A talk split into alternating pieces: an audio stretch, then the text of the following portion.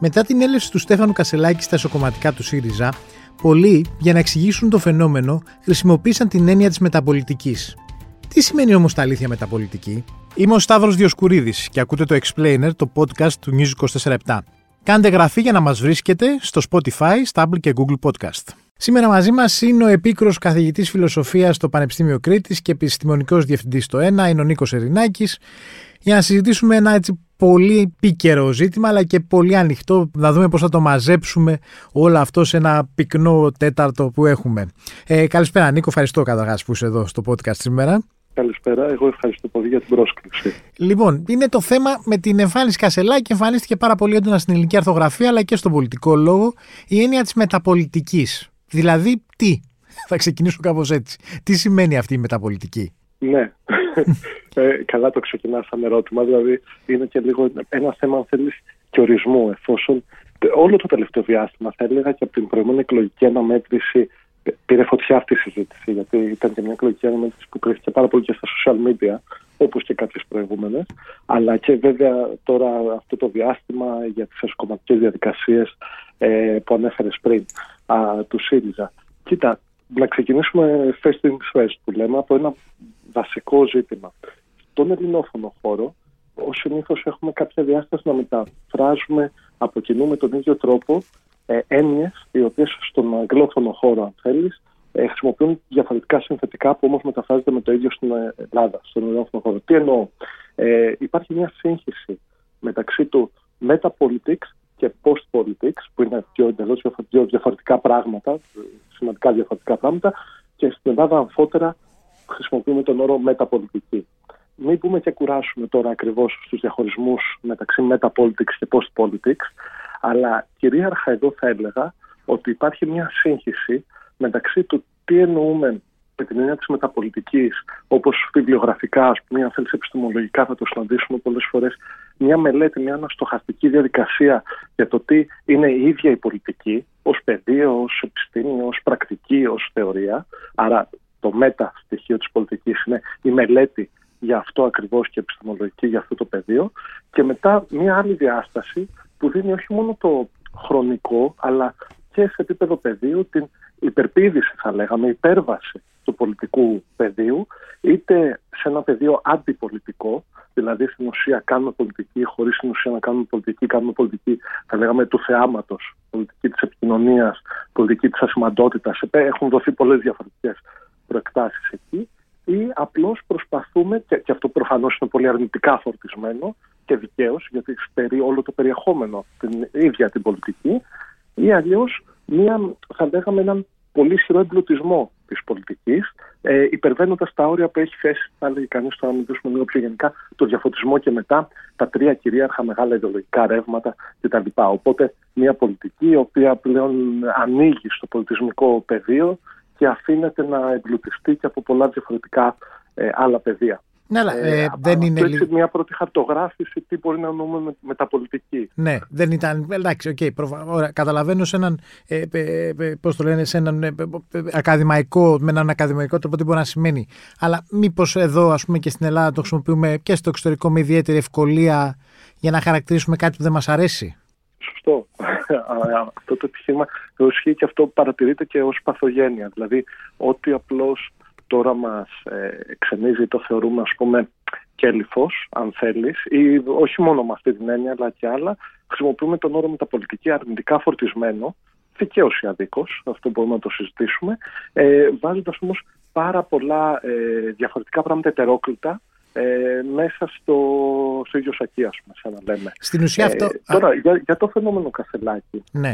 λίγο πιο, ε, ε, εφόσον με ρωτάς, ας πούμε, και αναφερόμαστε σε αυτό, μιας σε αυτό είναι επικαιρότητα αυτής της εβδομάδας, χρησιμοποιείται, βλέπουμε πάρα πολύ πάλι όρος μεταπολιτική, από, διαφορετικά, από διαφορετικές πηγές, αν θέλεις, δηλαδή σε όλο το πολιτικό φάσμα, ε, ως ε, κατηγορητήριο. Αυτό είναι πραγματικά μια εύκολη δίωδος, θα λέγαμε, πολεμικής. Γιατί, Γιατί ακριβώς εδώ τι υπονοείται πίσω από αυτό το χαρακτηρισμό, ότι είναι μια ε, πρόταση τέλος πάντων η οποία δεν έχει πολιτική, δεν έχει ουσιαστικό περιεχόμενο, παίζει μόνο στην επικοινωνία, παίζει μόνο στο τρόπο του θεάματος ας πούμε ή τέλος πάντων στο παιχνίδι των εντυπώσεων που προφανώς αυτό πολλές φορές είναι ένα παιχνίδι ασημαντότητας. Τώρα, είτε αυτό ισχύει είτε δεν ισχύει για την περίπτωση συγκεκριμένη που μιλάμε. Στην ουσία είναι λάθος το να κατηγορούμε αυτό το πράγμα για μεταπολιτική. Μπορεί να είναι αυτό το πράγμα ακριβώς που συμβαίνει έτσι και που λαμβάνει η χώρα. Δεν θα διαφωνήσω, συμφωνήσω, ότι μπορούμε να το συζητήσουμε, αλλά φαίνεται σε κάποιο βαθμό όντως να είναι. Το θέμα όμως το να το κατηγορήσετε για μεταπολιτική είναι λάθος, γιατί στην ουσία τι γίνεται. Αυτό είναι πολιτική που συμβαίνει τώρα και είναι η πολιτική όπως συνέβαινε πάντα, αλλά είναι πολύ χαμηλού επίπεδου πολιτική. Είναι μικρού επίπεδου πολιτική. Δηλαδή, αν θέλεις να κατηγορήσεις κάποιον ότι προσπαθεί να κάνει πολιτική μέσα από τέτοιες πρακτικές, θα λέγαμε, διεξόδου προς την κοινωνία, τι σημαίνει; Ότι παραμένεις στο πολιτικό φάσμα, αλλά παραμένεις σε μια επιφάνεια του πολιτικού φάσματος, κάνοντας κακή και μικρή πολιτική και όχι ουσιώδη πολιτική. Η μεταπολιτική θα ήταν κάτι εντελώς διαφορετικό, κάτι που έχει οριστεί, αν θέλεις, είτε από θεωρητικούς του είτε τρίτο δρόμο κτλ., είτε από πιο αριστερά, βλέπε ε, Πατιούζη και άλλοι, είτε από πιο δεξιά, το πώς έχει κατηληφθεί μέχρι και στην ακρά δεξιά. Είναι, είναι, είναι άλλο πράγμα. Οπότε Πάντως... υπάρχει ναι, μια σύγχυση, μια ταμπέλα που έχουμε βρει και μια καραμέλα. Το, λέμε το... πράγματα και τελικά δεν καταλαβαίνουμε τι ακριβώς εννοούμε μέσα από αυτά. Εντάξει, προέκυψε όμως πολύ έντονα το τελευταίο διάστημα, ας πούμε, την τελευταία δεκαετία, μπορεί να πει κανείς, με, τη, με το post, ε, την εποχή της μετααλήθειας, του post-truth όμως όπως το λέγανε οι Αμερικάνοι, με την έλευση του Donald Trump αλλά και παράλληλα με την έλευση και της ε, οικειοποίησης του διαδικτύου με το να το κάνουμε ένα κανάλι ώστε να διασπείρουμε ειδήσεις που πολλές φορές είναι ή τελείως ψεύτικες ή είναι τελείως διαστρεβλωτικές και τις χρησιμοποιούμε για το διαδικό μας για να περάσουμε τις δικές μας θέσεις. Σωστά ακριβώς. Δηλαδή α, και, και, αυτά, και αυτές οι έννοιες συνδέονται βέβαια. Οπότε εδώ τι βλέπουμε, μια πρακτική παραχάραξη τη όποια αλήθεια, αν υπάρχει και σε κοινωνικό επίπεδο η πλήρη αλήθεια και δεν είναι όλα ξέρεις, μέτωπα ανοιχτά τα οποία είναι κοινωνικοί ανταγωνισμοί για το τελικός τι σημαίνει αλήθεια για το κάθε κοινωνικό υποκείμενο. Δηλαδή και αυτό είναι μια μεγάλη συζήτηση, αλλά υπάρχει αυτή η προσπάθεια παραχάραξης του πολιτικού, αν θέλεις, κοινωνικού μηνύματος ε, μέσα σε ένα πλαίσιο που κανείς δεν μπορεί μετά να σκεφτεί τι μπορεί να, ή να διαπιστώσει τι μπορεί να είναι αλήθεια ή όχι. Και εδώ έχουμε μια σύνδεση της μεταπολιτικής με την μεταλήθεια ή αν θέλεις ευρύτερα κάτω από την ομπρέλα της μεταδημοκρατίας. Αλλά να δούμε λίγο εδώ και μια άλλη διάσταση που πρέπει να μας προβληματίσει. Πολλές φορές ως μεταπολιτική ορίζεται η πίστη ότι η πολιτική πλέον έχει φτάσει στο αδιέξοδό της. Βλέπετε από Φουκουγιάμα και μετά έχουν πεθάνει τα, οι μεγάλοι πολιτικοί ανταγωνισμοί και υπερισχύοντας μια τεχνοκρατία, μια στιγμή τεχνοκρατία η οποία κρύβει και την αλήθεια, την επιστημονική αλήθεια μέσα της, μπορεί να υπερβεί και να κυριαρχήσει έναντι της πολιτικής. Αυτό είναι ένα μεταπολιτικό πεδίο. Η περίπτωση Κασελάκη, η περίπτωση Τραμπ, αν θέλεις κτλ., τι κάνει, προσπαθεί να επαναφέρει κατά με έναν πολύ βαθιά προβληματικό τρόπο, αν θέλεις, την πολιτική ξανά πίσω, μετά από όλη αυτή την επέλαση του φιλελευθερισμού και της στιγμής τεχνοκρατίας που έχουμε δει τα διέξοδα τη. Ε, επαναλαμβάνω, η τεχνοκρατία είναι κάτι πολύ καλό στην πολιτική. Είναι πάρα πολύ σημαντικό και απαραίτητο. Αρκεί όμως η πολιτική να παραμένει στο πρώτο, ε, στην πρώτη γραμμή. Άρα προσπαθούν να επαναφέρουν την πολιτική στην πρώτη γραμμή, με όμως εργαλεία τα οποία είναι ξέρω, από το να είναι λαοπλάνος κανείς μέχρι να κάνει συνέχεια επίκληση στο θυμικό ή το συνέστημα. Πάλι αυτό δεν μπαίνω επί του ειδικού για να κάνω χαρακτηρισμούς να μιλήσω, αλλά προσπαθώ λίγο να θέσω το πλαίσιο της παθογένειας που βλέπουμε, ας πούμε, και το πώς μετά υπάρχουν εδώ και μεγάλες. Αυτά οδηγούν στις μεγάλες κοινωνικές απογοητεύσεις, στα πολιτικά διέξοδα. το πώ η πολιτική πρέπει να επανεφεύρει τον εαυτό του, γιατί έχει οδηγηθεί πλέον σε ένα τέλμα όπως βλέπουμε κτλ. Κάπως περιέγραψες και το λαϊκισμό τώρα με αυτά που είπες. Νομίζω που είναι η άλλη καραμέλα της εποχής. Μπράβο, δεν ήταν καθόλου τυχαίο αυτό, ναι. αλλά χαίρομαι που το εντόπισε. Ότι ε, το, η ευκολία που χρησιμοποιούμε όμως και τη λέξη λαϊκισμός, στην ουσία έχει, μας έχει φημώνει ορισμένους ανθρώπους που λένε και λογικά πράγματα από την άλλη. Ακριβώς. Ακριβώς.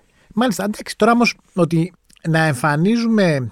Ε, υπάρχει και μια, ας πούμε, ότι και ο Τραμπ και ο κύριος Κασελάκης πατάει σε ένα Πράγμα το οποίο πολλοί κόσμος θεωρεί ότι όπως είναι οργανωμένο τώρα το σύστημα με τα, με τα κόμματα, με τις δομές, με τις πολιτικές επιτροπές, με τις ψηφοφορίες, με το ένα με το άλλο, είναι κάτι το απαρχαιωμένο. Είναι κάτι το οποίο ανήκει στο παρελθόν.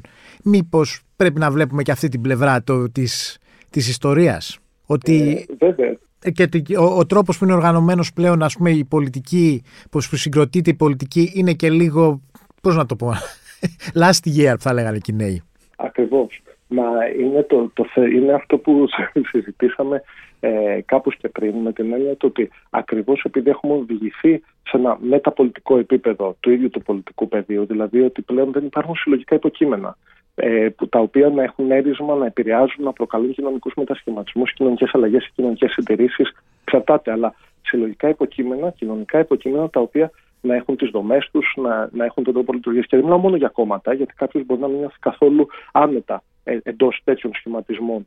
Αλλά ευρείε συλλογικότητες, ευρείε κοινωνικές ομάδες, οι οποίες να μπορούν να οργανωθούν και να έχουν αυτόν τον πολιτικό χαρακτήρα που μέσα, δεν θα πάω πολύ πίσω, αλλά μέσα στον 20ο αιώνα ξέρουμε τόσα παραδείγματα πώς ε, λειτουργήσαν και τι προκάλεσαν.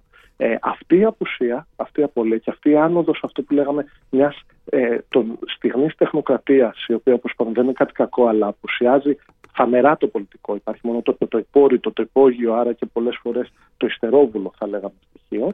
Ε, στην ουσία δίνει έφορο έδαφος, γιατί όλοι είμαστε πολιτικά και κοινωνικά όντα.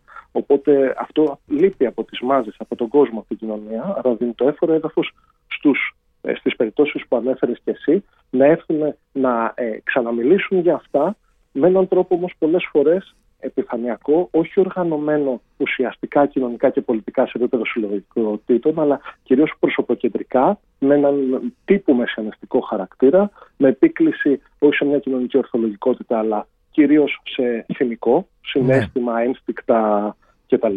Και μετά να, να, περιπλέξουμε την αντίληψη των πραγμάτων, δημιουργώντας τη μανιχαϊστικά πεδία, τα οποία όπως βλέπουμε πολλές φορές αυτά που πολύ σύντομα έρχονται και συγκρούονται στην πραγματικότητα, την, την actual κοινωνική πραγματικότητα και βρίσκουν το αδιέξοδό τους. Οπότε, ναι, είναι μια επιστροφή, αν θέλεις, έτσι όπως το θέσει πολύ ωραία με το ερώτημά σου, ε, του πολιτικού μετά από μια τέτοια περίοδο ε, σε αυτό και αυτό το κάλεσμα που κάνουμε ε, τέτοιες ουσιοδομίε πάνω σε αυτό. Αλλά στην ουσία, επαναλαμβάνω, είναι μια πολιτική ε, επαναφορά, άρα όχι τόσο μεταπολιτική, αλλά μια πολιτική η οποία είναι μικρού επίπεδου, είναι, είναι χαμηλού επίπεδου. Βασίζεται στην εντύπωση και βασίζεται στο, στο, στο, στο θέαμα ε, παρά σε ένα περιεχόμενο πολιτικό, σοβαρό, συγκροτημένο, κοινωνικό, σαν πρόταση ε, αναφοράς της υπέρβασης των τόσων κρίσεων που βιώνουμε παράλληλα αυτή την εποχή. Δεν είναι όμως και λίγο. Να κάνω μια, για μια τελευταία ερώτηση στον δικηγόρο του ναι. διαβόλου. Δεν είναι ναι. και λίγο απλοϊκό να λέμε ότι εντάξει, ότι ένας άνθρωπος ο οποίος ε, με κάποιο τρόπο συγκινεί, οθεί 52-53 ανθρώπους να πάνε να τον ψηφίσουν σε μια διαδικασία μέσα στο καλοκαίρι, λίγο πεθαμένα όλα. Ξέρουμε πώς είναι η διάθεση αυτή την περίοδο. Δεν είναι λίγο ε, απλοϊκό να πούμε εντάξει το έκανε αυτός επειδή βασίζεται απλά σε διάφορα εφόδια της μεταπολιτικής. Πάρα πολύ. Ακριβώς ε, αυτό προσπάθησα να θέσω και εγώ με έναν τρόπο, ότι ακριβώς επειδή θέλεις οι συνυποψήφοι του, για, για να μιλήσουμε και ανοιχτά, ναι. ε, θέλεις το, το ευρύτερο ε, πολιτικό, προσωπικό και πολιτικό πεδίο και σε δομές, αλλά και σε οχήματα, αλλά και σε ανθρώπους, σε ανθρώπινο δυναμικό τελευταία έτη, είναι σε αυτή την κατάσταση που είναι. Ε, υπάρχει αυτή, θα έλεγα έως και κενότητα η άνοδος της ασωματότητας με την έννοια ότι δεν, δεν υπάρχει αυτό το ένα στοιχειοθετημένο όραμα που να μπορεί να συγκινήσει, να ενεργοποιήσει, να εμπνεύσει ε, κόσμο με, με, με, μια ευρεία κοινωνική πλειοψηφία ή έστω κάποιες συγκεκριμένες κοινωνικές ομάδες, ακριβώς πάνω σε αυτή την απουσία, ακόμα και ένα τέτοιο ε, σπίθα, δεν θα πω πυροτέχνημα ή όχι ή οτιδήποτε, αυτό μένει να φανεί και από μόνο του είναι σημαντικό που κινητοποιεί κόσμο. Έτσι. Αυτό πρέπει να το παραδεχτούμε και να το υποδεχτούμε. Αλλά αυτό που λέω εγώ είναι ότι για ποιους λόγους κινητοποιεί τον κόσμο, όχι τόσο μόνο για τη μεταπολιτική. Δεν είναι ότι α, παραστρατεί ο κόσμος και παραπλανείται κτλ. Είναι ακριβώς επειδή υπάρχει μια απόλυτη ε, απουσία ή έλλειψη, απογοήτευση με όλο αυτό που υπάρχει στις, στις άλλες επιλογές. Άρα περισσότερο πρέπει να μας προβληματίσει γιατί κάτι τέτοιο με αυτούς τους όρους και αυτά τα εργαλεία μπορεί τελικά να είναι αυτό που θα δημιουργήσει την όποια ψευδέστηση μη οράματος ή ενεργοποίηση και κινητοποίηση του κόσμου, παρά να μελετάμε αυτό καθεαυτό ως μια τυχόν πλάνη, λες και τα άλλα είναι μια χαρά, ας πούμε, συγκροτημένα, λειτουργούν τόσο καιρό και ήρθε μια ψευδέστηση, μια παραπλάνηση για να κατευθύνει λάθος τον κόσμο. Αυτά, αυτά είναι ε, από ιδεασμοί μέχρι ιδεολειψίες. Ε, το ζήτημα είναι ότι υπάρχουν πολύ σκληρές παθογένειες. Οι παθογένειες έχουν φανεί σε πάρα πολλά διαφορετικά επίπεδα. Αυτό τώρα είναι μια κορυφή του παγόβουνου που ε, για μένα λίγο στερείται και σημασία, αν θέλεις, ε, και η νοήματος αυτή τη στιγμή τόσο πολύ. Πρέπει να δούμε την άλλη ουσία και να κάνουμε διαπιστώσεις μετασχηματισμού στο ευρύτερο πολιτικό πεδίο. Αλλιώς ε, θα μείνουμε στην καλύτερη των περιπτώσεων σε ένα πεδίο μεταπολιτικής, για να μην πω σε ένα πεδίο χείριστης πολιτικής που μπορεί να είναι και χειρότερο από το πεδίο της μεταπολιτικής. Μάλιστα. Ευχαριστώ πολύ, Νίκο. Ευχαριστώ. Να είστε καλά. Ήταν ο Νίκος Ερινάκης, καθηγητής, λογοτέχνης και διευθυντής του Ινστιτούτου 1. Στον ήχο ο Πάνος Ράπτης. Ακούτε το Explainer, το podcast του News 24 στο Spotify, στα Apple και Google Podcast.